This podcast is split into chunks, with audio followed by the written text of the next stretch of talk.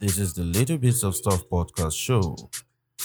I'm your host, Nicholas Ate, here to give you, as usual, the best of information as regards health. Premarital health screening is it mandatory? Let's break it down, shall we?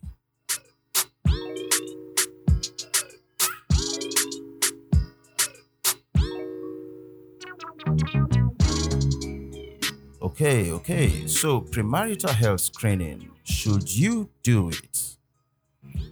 Marriage is the fundamental building block of the society and the cornerstone in building emotional, healthy, and family relationships. Now, the healthy marriage guarantees the family members a little bit of respite from infectious diseases, from a lot of hassles, from a lot of issues when it comes to the married life. A healthy marriage is a state of agreement and harmony between the married partners with regard to the health or the healthy psychological, uh, sexual, and even uh, legislative aspects aiming at a sound family and healthy children. Now, the premarital health screening is basically some series of testing that couples do, you know, couples who are planning to get married, you know, a series of testing that they do to screen for genetic blood disorders like uh, sickle cell anemia, thalassemias, you know, for infectious diseases and STDs, you know, they do for fertility testing and, you know, and so on and so forth. Why would you want to do a premarital health screening? Well, first of all, it helps to limit the spread of some genetic blood diseases like sickle cell, like thalassemias, as we mentioned before. It helps to screen you for you know these disorders. Well, we'll, talk about you know why you need to do these things uh, later on.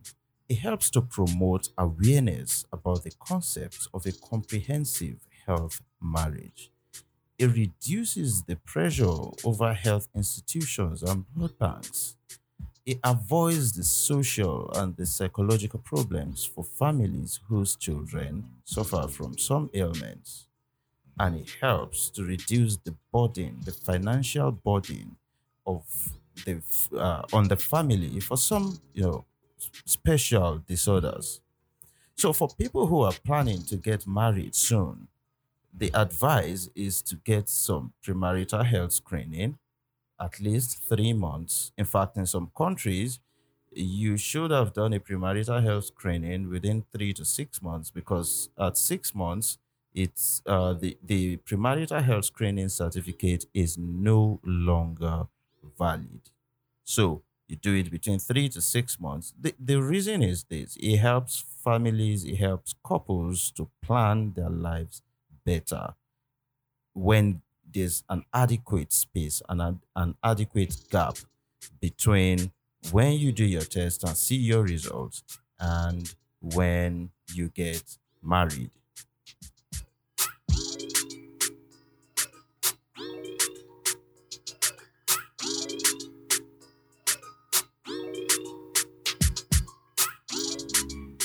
Moving on. So, what are some of these uh, diseases? What are some of these tests that you can do premarital health screening wise?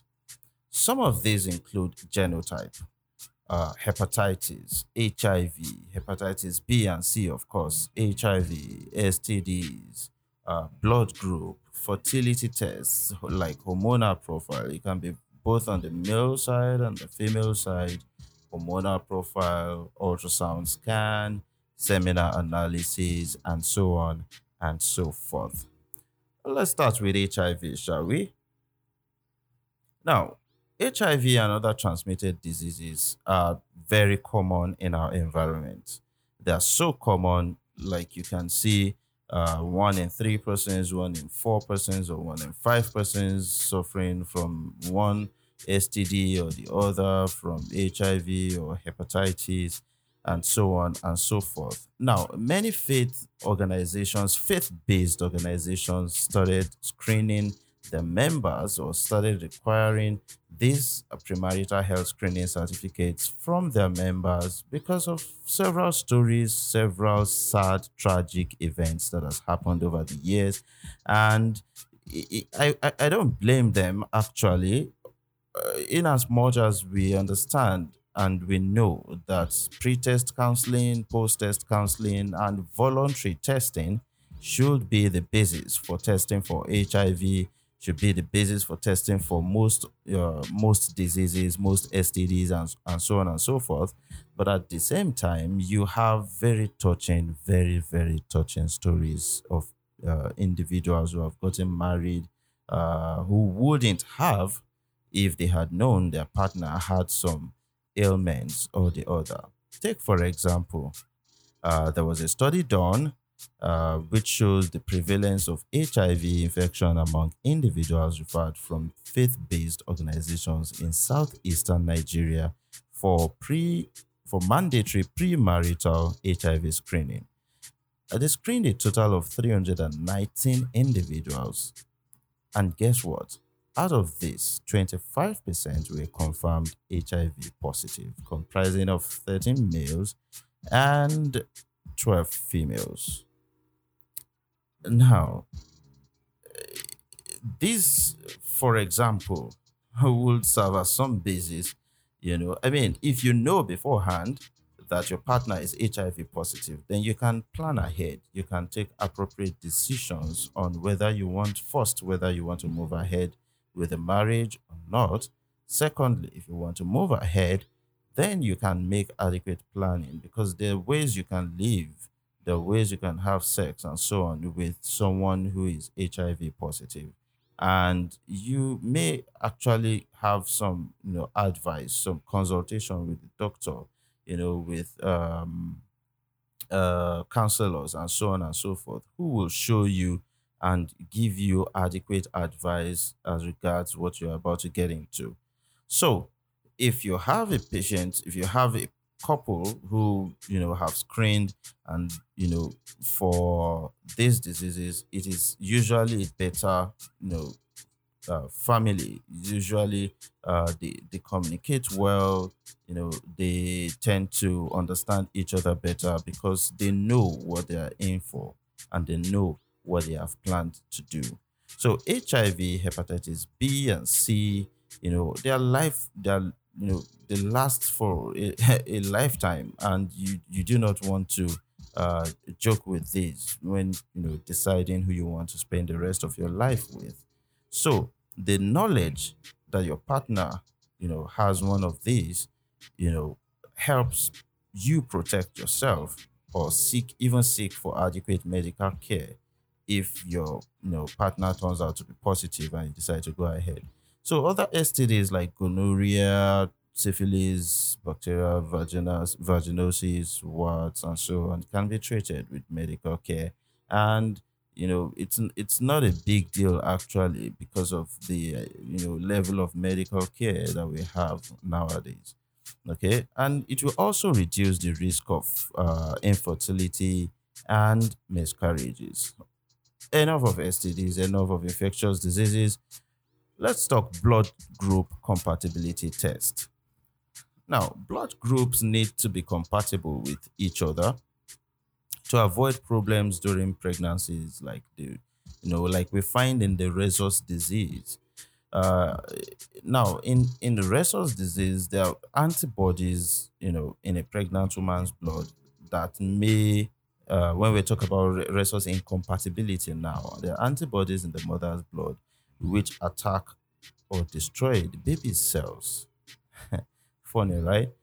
Uh, so it happens when a rhesus negative, you know, blood group uh, woman marries to a rhesus positive husband, you know, and when this happens, you know that there are ways we take care of this medically, and I mean, if this is known beforehand, then one can plan medically beforehand when the couple wants to start having babies.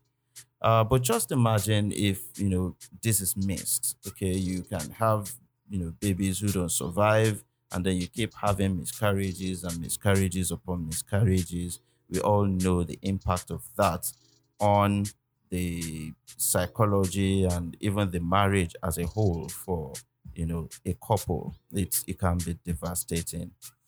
Let's move on from that. How about facil- uh, fertility testing? No, this is an uh, this is very essential. Um, a lot of uh, homes have been destroyed. A lot of families have been destroyed because of this. Now, I'm not here to judge anybody, but um, some have, you know, found it very important, very very important to try to uh, talk about uh, fertility testing before they even go ahead. Some wants to know if the woman funny anyway, but some wants to know if the woman even has a womb. Some wants to know if the woman can uh, reproduce. But uh, who wants to know if the guy can also reproduce? Okay, so it, it can be, you know, it's two prongs actually from the male or from the female. So the male can do some uh, seminal fluid analysis, uh, which will show if there's some infection, um, if there's some low sperm count, or immotile sperms, or if the sperms are lazy, one thing or the other, that may eventually lead to infertility. Okay. Uh, the female may want to do hormonal profile to see if the hormones are balanced, you know, if the hormones are in, at appropriate levels, because these actually have a very big role in you know pregnancy in sustaining pregnancy and even getting pregnant in the first place okay? Some would have to go through an ultrasound scan to determine i mean you may find things like a fibroid which may be big enough to you know even hinder fertility sometimes. And again, if this woman then needs surgery for this fibroid, you're able to plan before the marriage, after the marriage, or immediately, or you don't even want to bear the responsibility of having to, you know, uh, pay for surgery for surgery fees and all that, and you're like, oh no, go take care of your of your issues first, then come back and we'll talk about marriage. I mean, of course, that would be funny, right? Because you you want to get married to this woman, and you should, you know, take well, be a man, really. you know, but but but seriously, you would want to know uh, if you're going to take responsibilities for some issues before even getting married. You would want to know if there are anything that you know would affect your marriage and deal with it at that particular time. So a lot of um, issues have you know uh, been debated in terms of this fertility testing, but if you feel it's important for you, you can go for it. I've seen families, I've seen couples. I think there was a couple who had, uh, you know, and this confidentiality is issue is is really a big deal when it comes to the medical world. Okay, you may find that a woman has even no womb at all, and you've been going from prayer house to prayer house and you've been you know consulting doctors everywhere and so on and i mean they you you you as a doctor can see a woman who obviously you know uh, maybe in the past has had an abortion and probably does not have a womb uh, because it was removed due to complications and, and so on and so forth. And you can't actually face the husband and say, Hi, hi, your your wife does not have a uterus, so you guys can't get pregnant. I mean, it's confidential, it's confidential. Okay, unless the woman gives you express uh, permission to tell her husband. So this I mean, I've seen that happen like firsthand, like real time. So it's it's not even an exaggeration at all. So if if you have if you have um yeah, pre um, marital testing, you know, and both of you have this, you know, conviction, you know, with the tests that you have, you know, before you that you could still go ahead, then by all means, by all means, go ahead. And you know, it makes things easier for everybody. Testing for blood group, I mean for genotypes can you know, let you know what it is. Are you AS? Are you AA? Are you SS? Are you whatever? So that you can plan to give uh, birth to healthy children who will not be sick, who will not frequent hospitals or clinics almost every week. Okay, it can be really, really uh, a very touchy, uh, very, very touching um, situation. Okay, if your AS, your husband is your partner is AS, please just um, don't do it because of love, please. Just, just find another partner. I beg you. Okay, if your SS, AS, I mean, there's there's there's really no point. Please. Okay, so eh, eh, we've talked about a whole lot of things here. We, I mean, we are almost at the 16 minute mark here. But but what I'm saying is this: eh, there are a lot of uh, premarital testing screening going on out there. The question is, should you do it? The question is, when you do it, should you actually act on it? You, if you find your partner is HIV positive, would you go ahead? If you find your partner is hepatitis C positive or hepatitis B positive, would you go ahead? If you find that your partner is AS and you are AS, would you go ahead? If you find that your partner's sperm is, I mean, if your partner has a low sperm count, would you go ahead? If you find that your partner does not have a womb at all, would you go ahead? Would you? Is the question here. Would you do these things for love? Would you do these things because you have um, trust in your partner? Would you go ahead for conditions which you know are very fatal and severe? Would you go ahead for a patient whose hormone, I mean, for a partner whose hormones are all over the place, and you know, I mean, for this uh, woman to get pregnant, to take some careful planning and some prayers and so on would you go ahead if your partner has a fibroid big enough to you know distort her womb and you know make it difficult to get pregnant? Would you go ahead at all? Would you bear responsibilities? Would you be able to plan? These are thoughts these are issues that you need to think about before getting married this is a not so medical not so um I don't know. But at the same time, I felt inclined to talk about it because there are a lot of questions, there are a lot of issues surrounding this.